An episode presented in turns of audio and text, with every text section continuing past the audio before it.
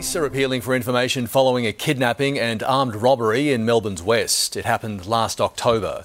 A 24 year old was threatened by three male teenagers at knife point in Tarneit.